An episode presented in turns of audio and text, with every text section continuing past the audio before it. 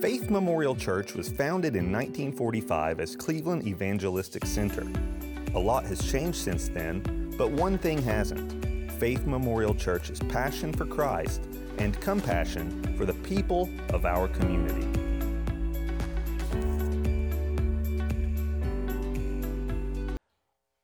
What would the first church do?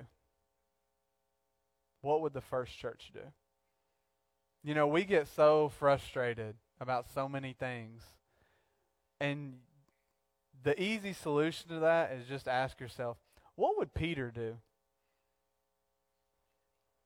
He probably wouldn't do nothing because he didn't have this nice stuff. Hmm. What would Paul do? He'd probably say, Thank you, Jesus, for inspiring someone to invent air conditioning. I mean, we take this stuff for granted, but the first church, they didn't have none of this, and they still did more than we do. Anyway, now now we're meddling. We ain't gonna go there.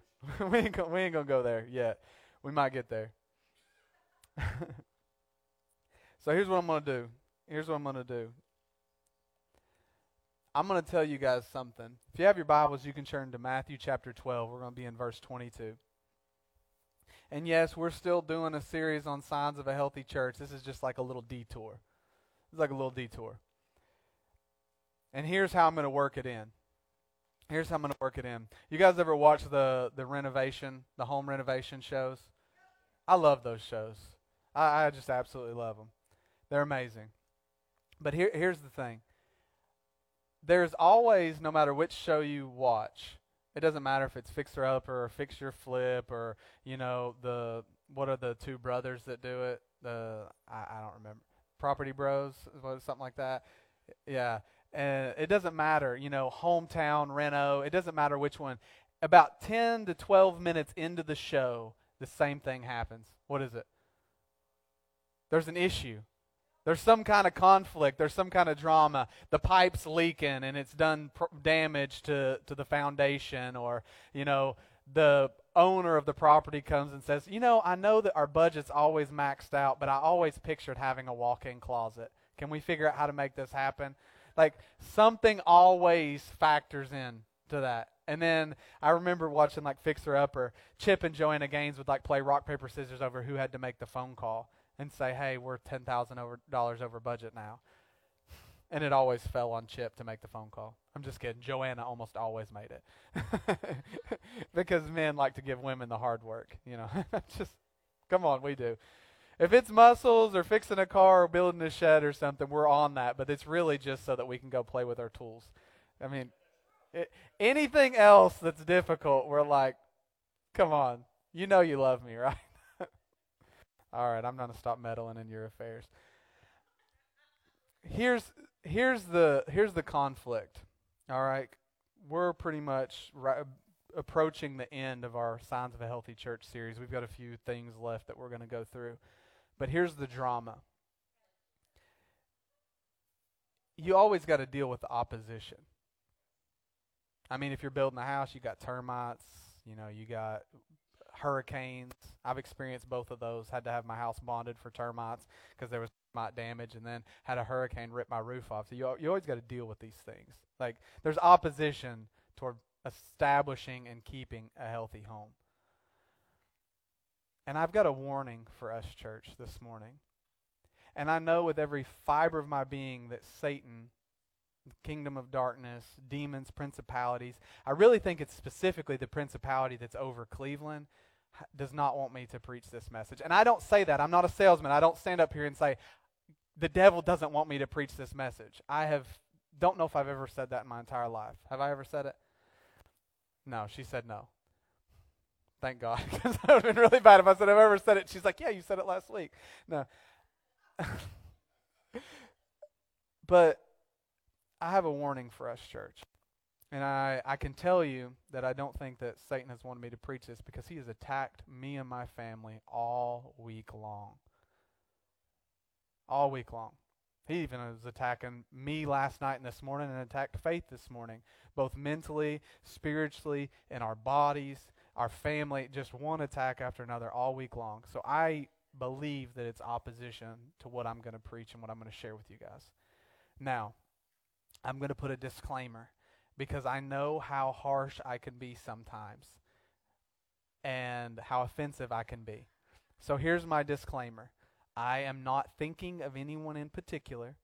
I am not thinking of any particular situation. No one has come to me and said anything. This is not preemptive about anything. This is just me saying, I felt in my spirit this warning for our church. And I will I will preface that by saying that over the past week and a half I have had not one, not two, but three prophetic dreams about the church and about what God's about to do. And then I got a warning about what God's about to do that's good, and then I got a warning. So I get it says God confirms it by two or more, and even to Joseph, he says, You've had this twice. That means it's going to shortly come to pass. So three means it's like really about to come to pass. And then I've had other people walk up to me about dreams they've had and visions that they've had and words they've received for what God's about to do in this house. And I firmly believe that. But then I get the warning. Because Satan's not an idiot. He's been doing this a long time. And when I say Satan, I'm really talking about the whole kingdom of darkness. Listen, Satan is not on equal footing with God. He is not God's opposite. He is a creature just like everybody else. He ain't special. He's limited in power. He's limited in location. He's not omnipresent. Listen, everybody's like, I got attacked by Satan. It's like, no, you probably got attacked by some little mini demon that's like barely on the payroll but it's a part of the kingdom of Satan. So I get where you're going with that. Satan probably ain't wasting his time on. I'm, I'm, I'm sorry, I shouldn't have said it like that. I shouldn't have said it like that. that was bad. That was bad. Listen, if you ain't really doing anything for the kingdom and you get attacked, it probably ain't Satan. Listen, when Martin Luther is leading the Protestant Reformation and he said he's dealing with Satan, I can believe that Martin Luther, standing on his own, reestablishing the gospel, is probably going head to head with Satan. But you over here that got a flat tire on your way to church probably ain't dealing with Satan. You're either dealing with life or circumstance, or you're dealing with a mini demon that just barely got a paycheck this week, okay? I mean, come on, let's let's get real. Let's toughen up a little bit. So I always say to my kids, toughen up, buttercup. Okay, you're gonna you're gonna have to get some some sweat on your brow. Put some dirt on it. You'll be all right. That's what we need to do. Put some word on it. You'll be all right. Anyway, anyway, let's let's move on before I get myself in more trouble.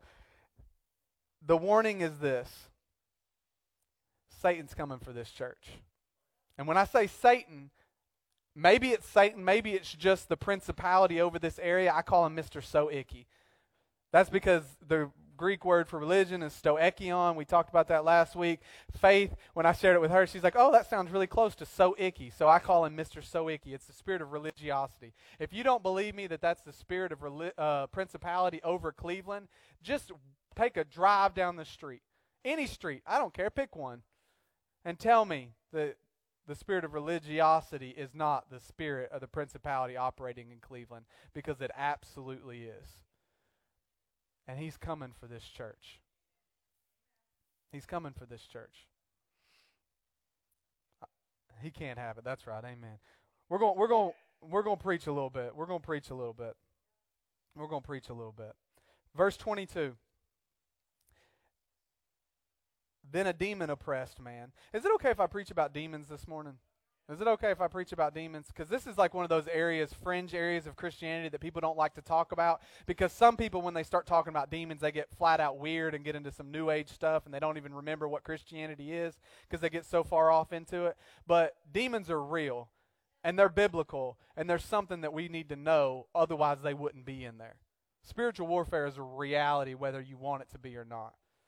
Like we like to pretend that uh, this materialistic realm is all that there is, and we can go about our lives, and as we don't mess with demons, they don't mess with us. That's a lie from the pit of hell. And if that's the way you think, then the demons already got you going. They already got you buying into a narrative that doesn't exist. So let's talk about demons. Then a demon oppressed man who was blind and mute was brought to him, and he healed him, this being Jesus, so that the man spoke and saw. And all the people were amazed and said, Can this be the son of David? But when the Pharisees heard it, they said, It is only by Beelzebul, the prince of demons, that this man cast out demons. Knowing their thoughts, he said to them, Every kingdom divided against itself is laid waste, and no city or house divided against itself will stand. And if Satan cast out Satan, he is divided against himself. How then will his kingdom stand? And if I cast out demons by Beelzebul, by whom do your sons cast them out? Therefore they will be your judges. But if it is by the Spirit of God that I cast out demons, then the kingdom of God has come upon you. Or how can someone enter a strong man's house and plunder his goods unless he first binds the strong man? Then he may plunder his house. Whoever is not with me is against me, and whoever does not gather with me scatters. Therefore, I tell you, every sin and blasphemy will be forgiven people, but blasphemy against the Spirit will not be forgiven. And whoever speaks a word against the Son of Man will be forgiven, but whoever speaks against the Holy Spirit will not be forgiven, either in this age or in the age to come. Either make the tree good and its fruit good, or make the tree bad and its fruit bad, for the tree is known by its fruit. You brood of vipers, how can you speak good when you are evil? For out of the abundance of the heart the mouth speaks. The good person out of his good treasure brings forth good, and the evil person out of his evil treasure brings forth evil. I tell you, on the day of judgment, people will give account for every careless word they speak. For by your words they, you will be justified, and by your words you will be condemned. Then some of the scribes and Pharisees answered him, saying, Teacher, we wish to see a sign from you. But he answered them, An evil and adulterous generation seeks for a sign, but no sign will be given to it except the sign of the prophet Jonah. For just as Jonah was three days and three nights in the belly of the great fish, so will the Son of Man be three days and three nights in the heart of the earth. The men of Nineveh will rise up at the judgment with this generation and condemn it, for they repented at the preaching of Jonah. And behold, something greater than Jonah is here.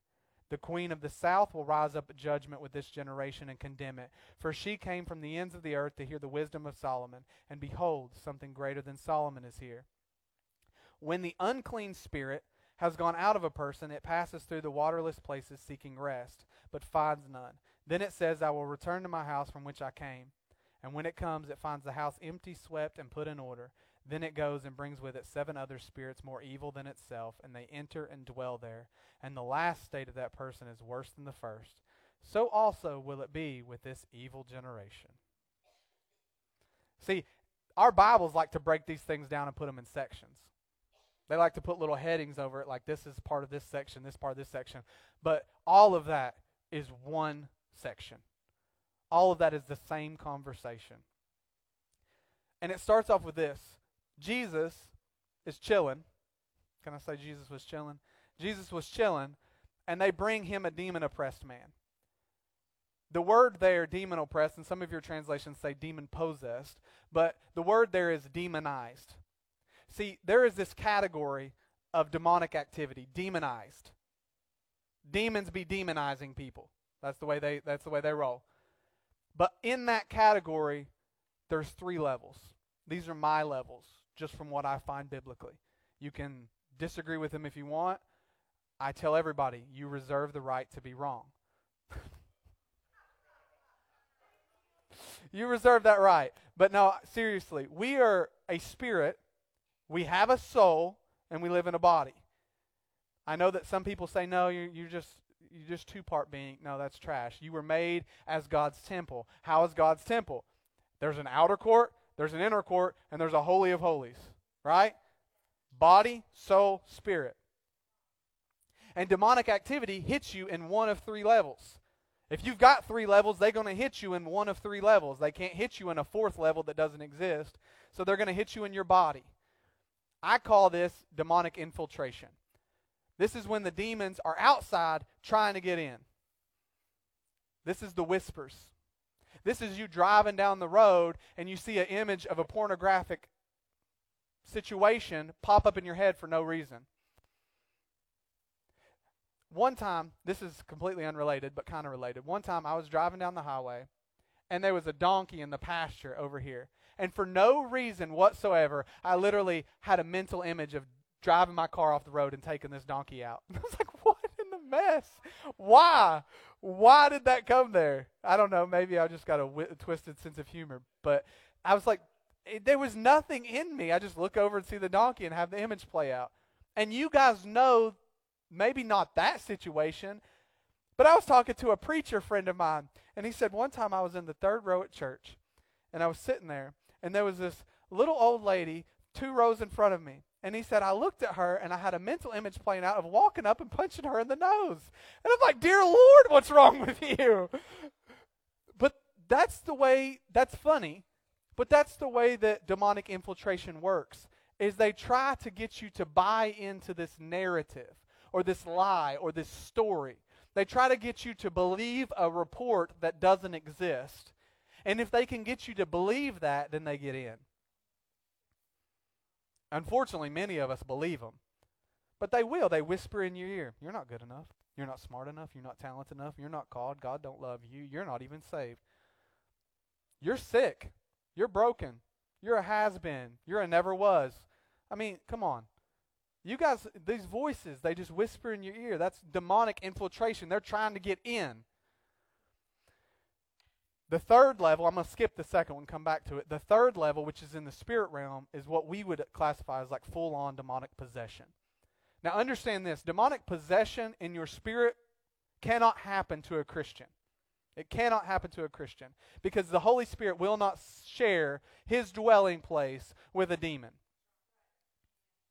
But the bad news is, the bad news is, is there is such a thing as apostasy.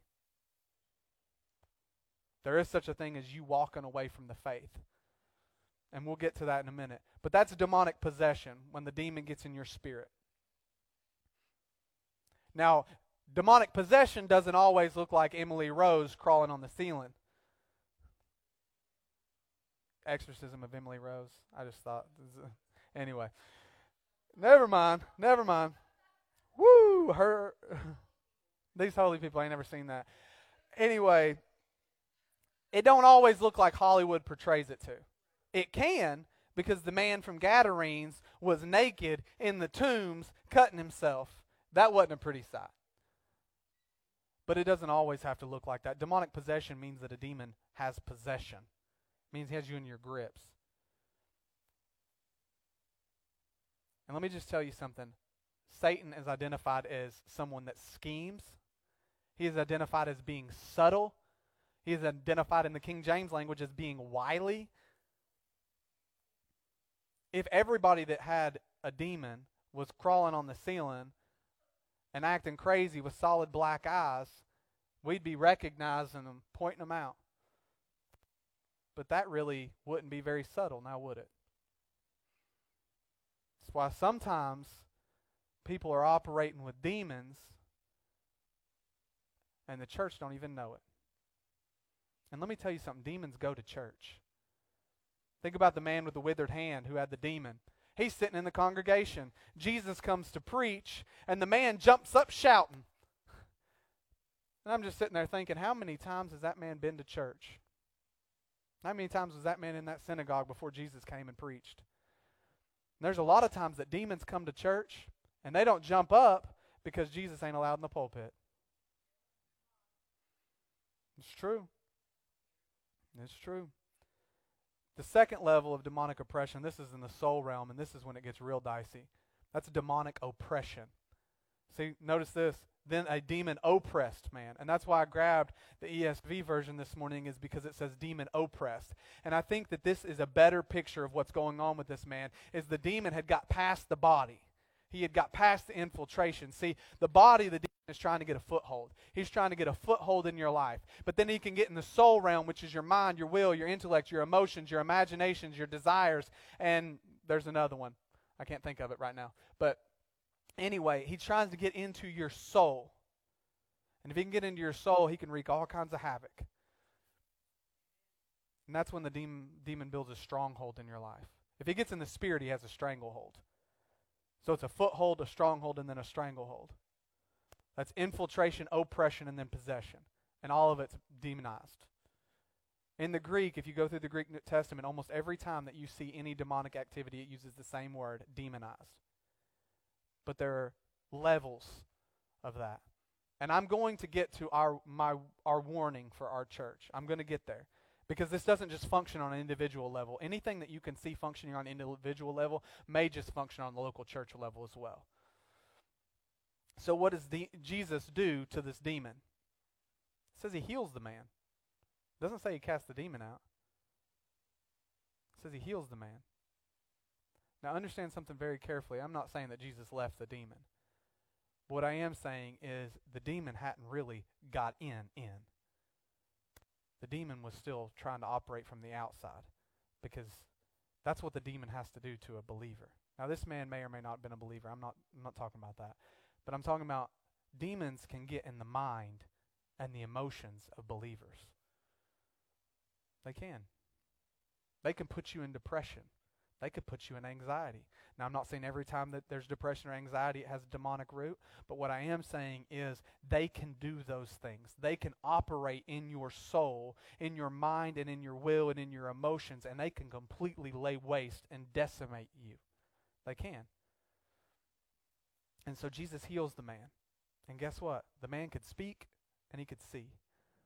And see, the church, let's put it over the church level, the church has been limited in their prophetic voice as of late. Would anybody really argue with that? I mean, I'm not talking about every single person, but I'm just talking about in general, the church's prophetic voice isn't what it was 50 years ago, 100 years ago, 200 years ago. 300 years ago, 400 years ago, 500 years ago, the church's prophetic voice isn't what it was I mean, Martin Luther, John Wesley, John and Charles Wesley, um, Charles Spurgeon, Charles Finney, Jonathan Edwards, George Whitefield. I mean, A.B. Simpson, Leonard Ravenhill, A.W. Tozer. I mean, you've got a lot of people that generals of the faith, people that laid a foundation and that had a prophetic voice. William Booth. People that changed things, that did things. And now we just struggle to get people to come to church. Our prophetic voice has been stifled. Listen, is anybody like Star Wars? I love Star Wars. I am like a huge Star Wars nut. One of my favorite Star Wars movie is the worst one. I, well, out of the original six, the the I say the original six because you know I'm I'm a millennial, but and I know that people that are not millennials say there's the original three and then there's the the six that follow after. I say the original six because the three that were made recently are kind of trash. But the original six, episode one, The Phantom Menace, is the worst one of the six, and it's my favorite because it was the first Star Wars movie I ever saw. But in this movie, Yoda, little green dude, everybody knows Yoda because of Baby Yoda, right? Yoda Yoda is having a conversation with Mace Windu, Samuel Jackson. And he says, I'm not going to go Yoda speak on you, but he says, I thought about it. I thought about it. But the essence of what he says is this. He says, he says the dark side has gotten really powerful if we couldn't see him coming. If they were able to do all that they've done, they have gotten really, really powerful. And I think demonic activity in our day in the church at large has gotten really, really prominent if we can't see what has been coming. I mean, David Wilkerson prophesied COVID was coming. Hit it on the money in the 80s. His words were, I see a virus coming, and this virus is going to shut down New York City. The bars will be closed. The city will be off limit. People won't be allowed to come in or leave. That's a prophetic voice. And nobody told me Biden was coming. I'm just. anyway, whoo, moving right along, moving right along. But our prophetic voices has been stifled. Our prophetic vision has been stifled. And we really need some miraculous deliverance in the church at large to get that. Listen, I want to tell you guys a story. I want to tell you a couple stories. Are we good? Are we good? I walked into a pastor's office one time to have a one on one conversation with a pastor. And I was sitting down and I was talking. And I said something to him about a particular preacher that he liked. and something heretical that he had said. The heretical thing that the preacher had said was that he could show you the link between tithing and your justification. That's heresy. Tithing is required. Tithing is a mandate, it's a command of God, but you're justified by the grace of God alone. And I said it. I said it was heresy. And this pastor manifested a demon on me and came across his desk at me. And I don't know if you guys have ever seen The Lord of the Rings. MMA. in The Lord of the Rings, in the first one, there's a, there's a scene where Bilbo goes at Frodo's r- ring. And his face changes and he leaps at him. And that's the only way I can describe what that pastor looked like when he came across the desk at me. Shook me to my core because this pastor was a friend, and I had never discerned it before. Face Mama, Eileen, and Mike, and Faith, and I all walk into a church together. Sounds like a bad joke, doesn't it? and Eileen's walking in front of us and she stops and she's looking up around the church. And I asked her what afterwards we were talking. I asked her and she said when I looked up around the edge of the church, I seen all the way around the edge of it there were demons sitting like gargoyles watching us walk into this church. I'm not I'm not making this up. Don't tell me demons don't come to church because they do. I can give you biblical examples where they come to church. let me tell you, they come to church because they want what's in the church. That's you. And so the guess what? There's not only one demon oppressed man in this passage. There's one that gets healed, but there's a whole group of demon oppressed people in this passage, and they're called the Pharisees. Because guess what? They, in their spirit of religion, their demon of religion, can you do me a favor? 1 Timothy 4, verse 1. Put it up. I'm going to show you that religion is a demon. The spirit of religiosity is a demon. The Spirit clearly says that in later times some will abandon the faith and follow deceiving spirits and things taught by demons. Go to the next verse. Such teachings come through hypocritical liars whose consciences have been seared as with a hot iron. Go to the next verse. They forbid people to marry and order them to abstain from certain foods. All right, you can turn it off. They're telling them religious practices, and Paul calls it doctrines of demons put forth by hypocritical liars. Hypocrite's an actor somebody that cares about what's on the outside and not on the inside. Sounds like a whited sepulchre filled with dead men bones, or a clean cup that's got poison on the inside, or maybe a house that's a mess on the inside but got good curb appeal, or maybe a pretty church that's filled with demons. And then you've got this whole group of Pharisees, and they start worrying that Jesus and the Spirit are going to detract from their image. That's what this is. Because religion cares about image and public perception. That's why they fast and paint their faces when they fast and make sure everybody knows it. That's why they sound the trumpets when they're going to give alms. That's why they pray on the street corners with their phylacteries and shout at the top of their lungs. Because they want to appear to be something that they're not. That's what an actor is. And that's what Paul says hypocritical liars whose conscience has been seared with a hot iron. That basically means that their heart has been hardened through sin.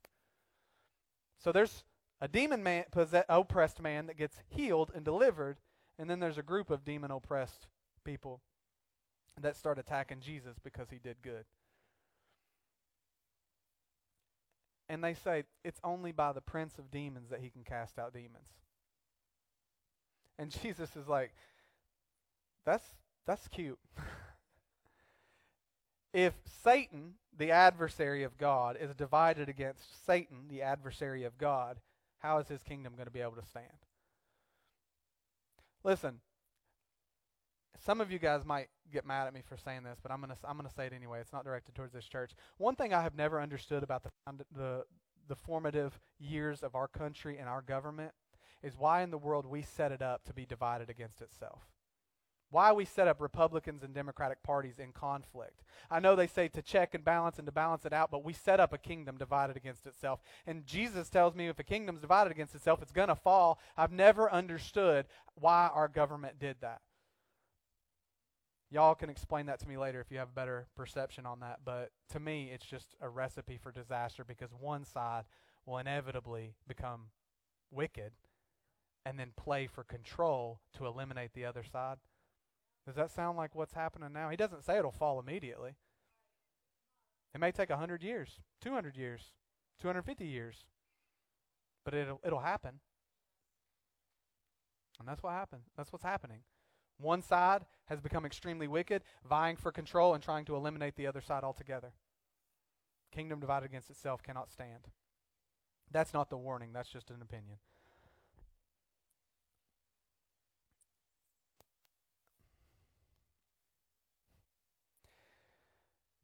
So, Jesus uses logic, kingdom divided against itself can't stand, to tear down their argument.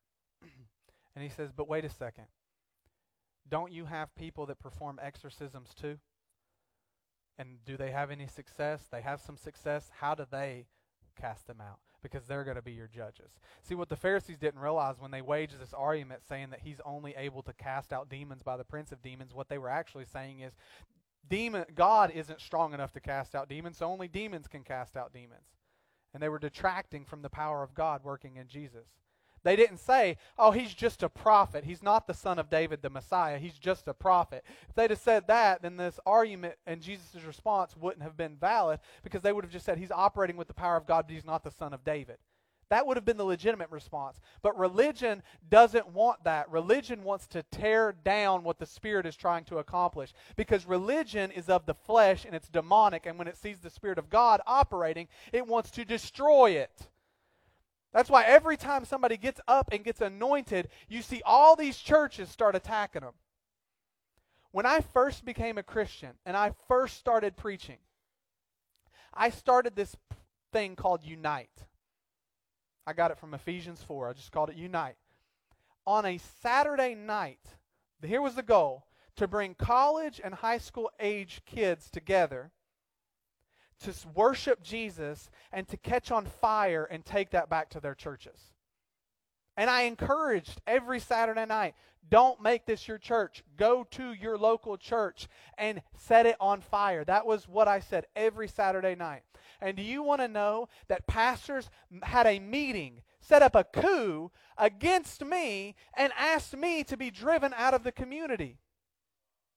And that hasn't happened to me just once. That happened to me in Mississippi over and over and over again because when people step up and start preaching and operating in the Spirit of God, religion bears its ugly teeth and comes at it with everything it's got.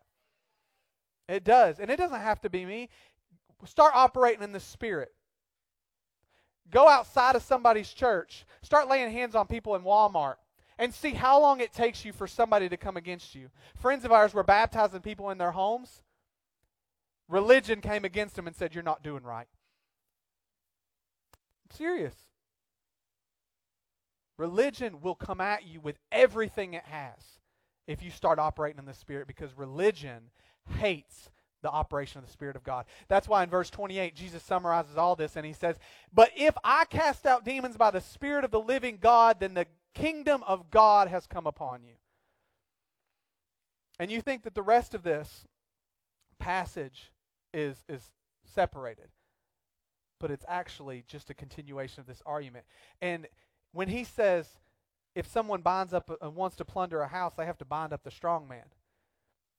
When I first read this, and I've read commentaries, a lot of people would say that what Jesus is saying is, you know, I'm able to cast out demons because I've overcome Beelzebul or Satan, and therefore I can plunder all that's his. The only problem with that is, is that's not really what I think the passage is communicating. And I could be wrong. I could be wrong. But when I read this and I see everything that follows after of it, what I actually think is Jesus has now flipped the conversation about the spirit of religion and the Pharisees being against him. Follow with me. Just track with me. He says, Whoever's not with me is against me. and whoever doesn't gather with me is going to scatter. And then he keeps going, and he says, Whoever speaks a word against the Son of Man will be forgiven. All sin and all slander will be forgiven, except for one thing blasphemy of the Holy Spirit. And you know, this word, when I became a Christian, this verse kind of terrified me a little bit. Because I thought, what I, what I thought it meant was is if you ever said a single word against the Holy Spirit, you could never be forgiven for that. Is there anybody in here that believes that? It's not what it means. I had to find that out the hard way. Because the devil tried to get me to buy into that false narrative that now I was beyond the reach of forgiveness. What this actually means is he says every sin and slander will be forgiven. If you speak a word against the Son of Man or the Son of God, Jesus, it will be forgiven. But if you speak against the Holy Spirit, it won't be. Notice the change in language. If you speak a word against the Son of Man, it will be forgiven. But if you speak against the Holy Spirit, it won't be. There's something missing from the second phrase, isn't there? A word. See, the Holy Spirit isn't greater than Jesus. They're co equal and co eternal. The Holy Spirit isn't greater than the Father. They're co equal and co eternal. So, why would it be that if you spoke a word against the Father, you'd be forgiven? If you spoke a word against the Son, you'd be forgiven. But if you spoke a word against the Holy Spirit, you wouldn't be forgiven. That doesn't make sense logically. The word, if you speak against the Holy Spirit, I'm not real good with Greek, but I do know this. It's active and it's aorist, it's present, and it's a continuation. It means if you put yourself in a position to continually speak against the operation of the Holy Spirit, you have put yourself beyond the reach of forgiveness. Because in order to attain forgiveness, you cannot be in opposition with the working of the Spirit. Jesus is warning the Pharisees, the ones that are operating under this demonic oppression, he is warning them, saying, Look, you can say what you want against me, you can blaspheme me. Don't keep doing it, but you can blaspheme me. You can sin like that. Whatever sins you've committed, forgiveness is available for all of it. But if you put yourself in opposition against the operation of God, you are going to go beyond its reach. Your conscience is going to be seared with a hot iron. Your heart's going to be hardened through sin. You're going to be given over to a reprobate mind. The examples are plenteous throughout Scripture you're going to be put beyond the reach of the Spirit, not because the Spirit doesn't want to forgive you, not because the Spirit doesn't want to move in your life, not because God doesn't want to issue pardon and deliverance and healing to you, but because you have put yourself at enmity against God. Now you won't allow the Spirit to operate in your life. And we always say God is a gentleman. He don't force himself on you. He don't force himself on you. You don't want him, fine. Church, you, you, and not this church, just church in general. Church, you don't want the Holy Spirit? Fine. Have your programs.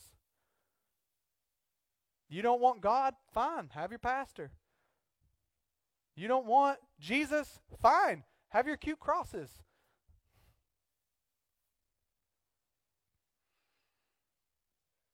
Mm. Then he keeps going. He keeps going. The conversation isn't over then. He takes it back to a tree and it's fruit versus root. We've talked about this plenty. And all he's saying is this is revealing what's actually inside of you. What's on the inside will come out. Those dead men bones will eventually get on the outside. That poison in that cup will eventually get on the outside. That fire in the kitchen will eventually ruin the curb appeal. What's on the inside will come out. He calls them brood of vipers. Brood of vipers. Because what's in them is that demonic spirit of religion attacking the working of the Spirit of God. And he says, You're revealing what kind of tree you are. You're revealing what's on the inside of you by your actions right now.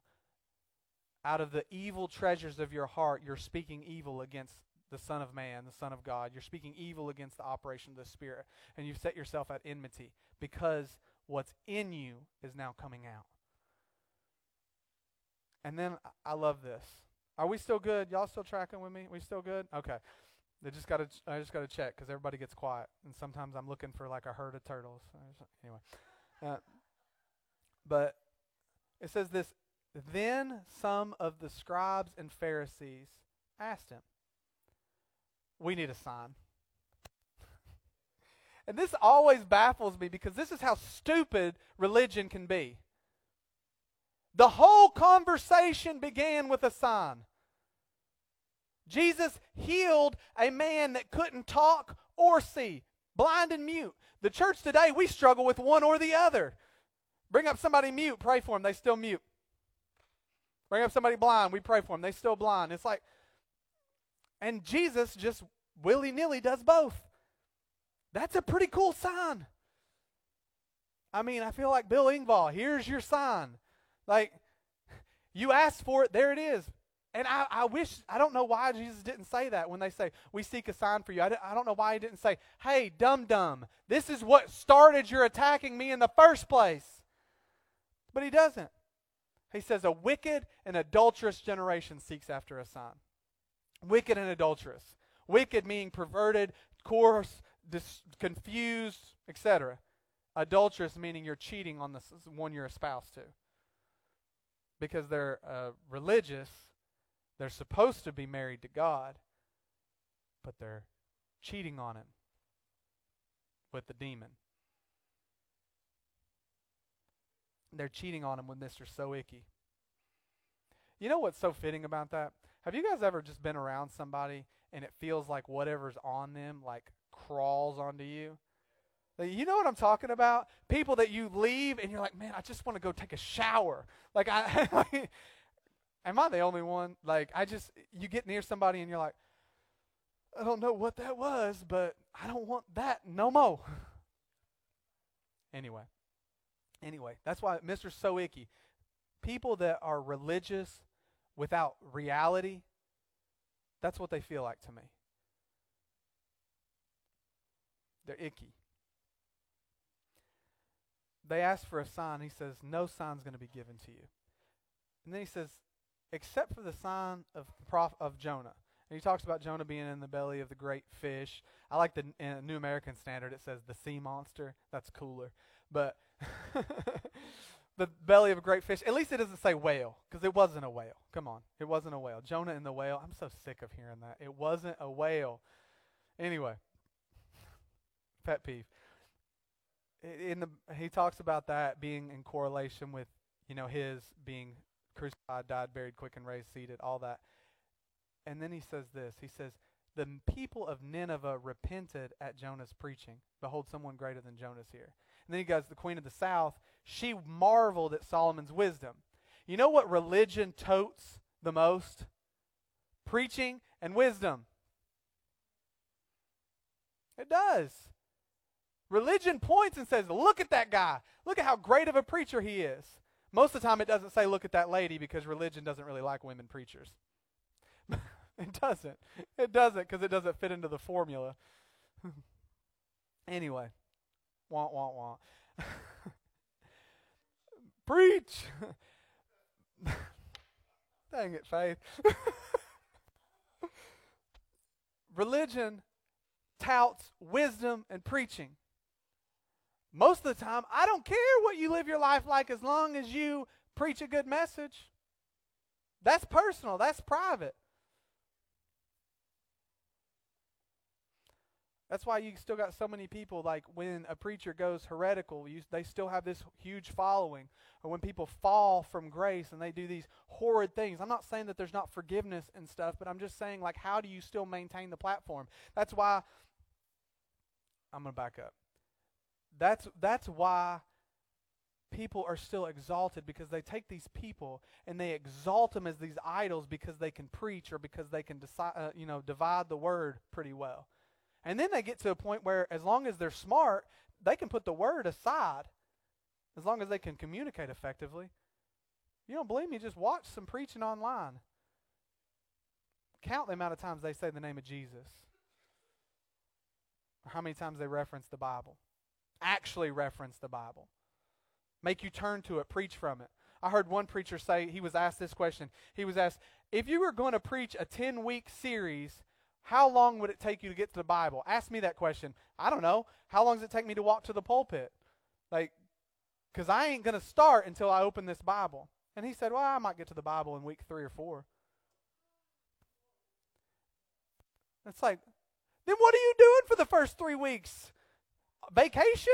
Somebody else preaching it so you ain't opening your Bible? They talk, call it identifying the felt needs.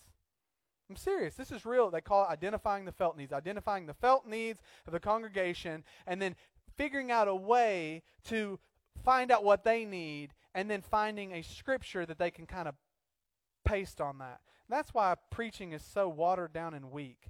Because let me tell you something. I can't stare at you and find your felt needs, but I can open my Bible and let it tell me. Because you can't lie to me through the Bible. now, people can stand up here and twist the Bible, make it say whatever they want, but if I'm opening my Bible and I'm being honest about it, it's going to tell me what's wrong with you. It's going to tell me what's wrong with me first. And that's going to be frustrating and painful, but it will tell us what's wrong with one another. It'll tell us our felt needs, and then it'll address those felt needs. But see, religion don't care about that. Preaching, wisdom. And Jesus says, one greater than Jonah's preaching is here.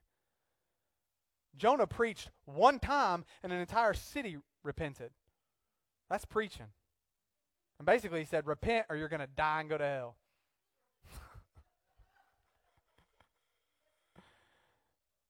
and the Queen of South went to Solomon, and Solomon wrote Proverbs, Ecclesiastes, Song of Solomon.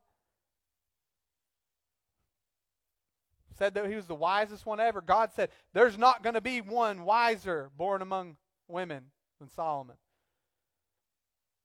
Good thing Jesus is God because he was greater than Solomon. But you see the point? Religion touts what can entertain it, the exterior. And Jesus is saying, That's what you want, but it's already greater than that and you can't see it because your religion blocks it. Now I'm going to get to the, the warning. Verse 43 When the unclean spirit has gone out of a person, it's gone out of him. It passes through waterless places, seeking rest, but finds none. Then it says, I will return to my house from which I came. And when it comes, it finds the house empty, swept, and put in order. Then it goes and brings with it seven other spirits more evil than itself, and they enter and dwell there. And the last state of that person is worse than the first. So it will also be with this evil generation. The strong man that Jesus used, I am convinced that Jesus, what he was actually saying, wasn't just about him binding Satan and being able to do whatever he wanted. Although that's true because he has all authority in heaven and earth, and Satan doesn't have any power against Jesus because everything Satan does is allotted and he does by permission and allowance, but for a short time. No, that's not what Jesus was saying with the strong man, in my opinion. What Jesus was saying is that if you let this demonic activity infiltrate and oppress you, then what's going to happen is eventually you are going to slowly, slowly, slowly. I'm going to do this like this. You're going to slowly, slowly, slowly. Please forgive me, $300 Bible. Please forgive me, $300 Bible. That's what you're going to do. You're going to bind the strong man, which is Jesus, in your own life. You're going to slowly push that Bible further and further and further until it falls from view. The Spirit of God's not going to be active anymore, and you're going to be bound up, and then the Spirit that led you into that place can go in and plunder anything he wants. And Jesus uses this to cap, exclamation point, to emphasize or pronounce all of this. He says, Look, he says, God comes into your life and cleans you up. You get delivered, you get set free, you get religion in a good sense. Because pure and un- religion and undefiled before God the Father is this to visit the fatherless and the widows in their affliction and keep himself unspotted for the world. There is a religion that is good. Religiosity, Mr. Stoician or Mr. Stoicky, is not good. That's demonic. That's what Paul was talking about in 1 Timothy 4. That right there, it leads you into good religion and if you're not careful, if you're not vigilant, if you're not watchful, that demon comes back. When Faith and I first moved to Mississippi to plant a church, we sold everything. We sold our house on Dayton Mountain. And since we've moved back, when I go visit family, everything, we drive past it. We drive past it because we want to see the condition of the house, right? We see how good they're treating it. In this particular case, we see how bad they're treating it how it's deteriorating, and it makes us sad every time. But we drive by to see the condition of the house. And see, what we don't realize is those demons that were in me before Christ saved me and delivered me and set me free, oh, every once in a while they come cruising by. They get in their cool convertible, let the top down, driving with wind in their hair, and they come cruising by their old house. And they look and say, ah, somebody's still dwelling there. But sometimes, because of what we do, they see a for sale sign in the yard. And they're like, hmm, I could afford that. But last time, it got foreclosed on. So here's what I'm going to do I'm going to go get seven of my buddies that are worse than me, that got more potency than I do, that are more than I. And I'm going to bring them, and we're going to buy this house together. And the last state is worse than the first. Here's the warning for you as an individual and for us as a church. As an individual, you are not above the temptation of the spirit of religion. And living in Cleveland, you are right next to being in its stranglehold. If you're not vigilant, you will fall in. That's just putting things the way that they are. That's not me trying to preach doom, gloom, and despair. That's just saying religion is always trying to get on you. Satan will use whatever means he can. Those demons will use whatever means they can to keep you from ever doing anything by the power of God.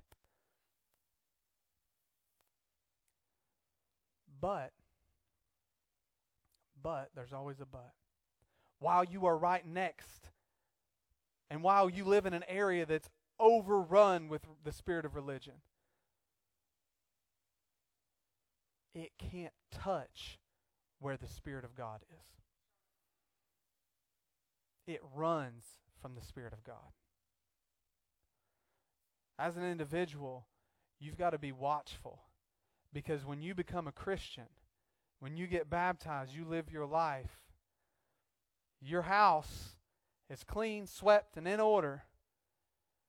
But if you don't keep the Spirit of God there, and you let this go by the wayside, and you let prayer go by the wayside, and you let all the spiritual disciplines we talked about last week go by the wayside, and your Christianity comes becomes you going to church, you may just be in a put yourself in a position where when that demon comes cruising by, he sees a for sale sign in your yard. And as a church, we have the same responsibility as a local church. God do, does some work here. And I'm not saying that when I got here there were demons in the church. Don't mishear me. I'm not saying that. What I am saying is whether there's never been one in this house at, at all or whether there's been a legion of them in here, it doesn't matter. It doesn't matter. The same story is the case. If we ever stop pressing for the Spirit of God, if we ever let this word fall by the wayside, if we ever stop praying, if we ever stop fasting, if we ever stop pursuing after God's will for this house,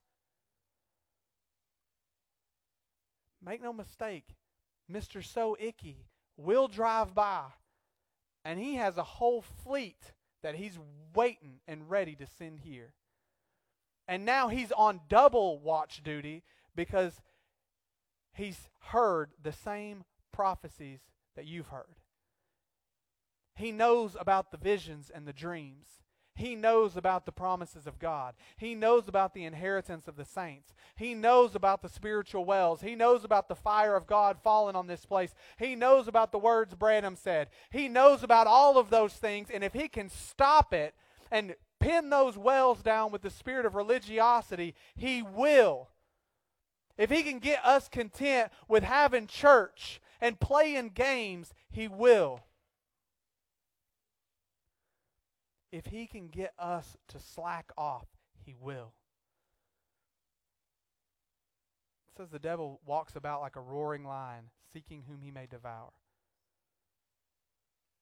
If he can get us to fight amongst ourselves, if he can get us concerned with decor and about paint color on the walls. Listen, I watched a church close because of paint color that they picked.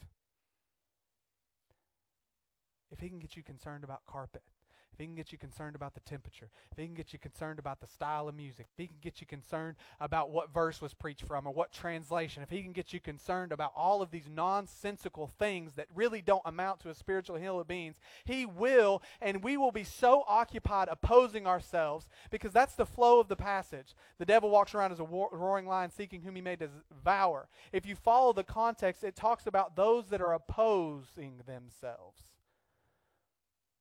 Those that don't cast all their care on the Lord that cares for them. That's the flow of the passage.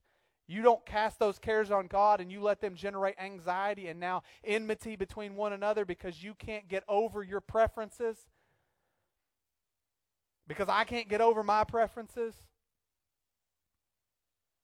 We'll never have revival. Revival don't come until religion is broken. Amen.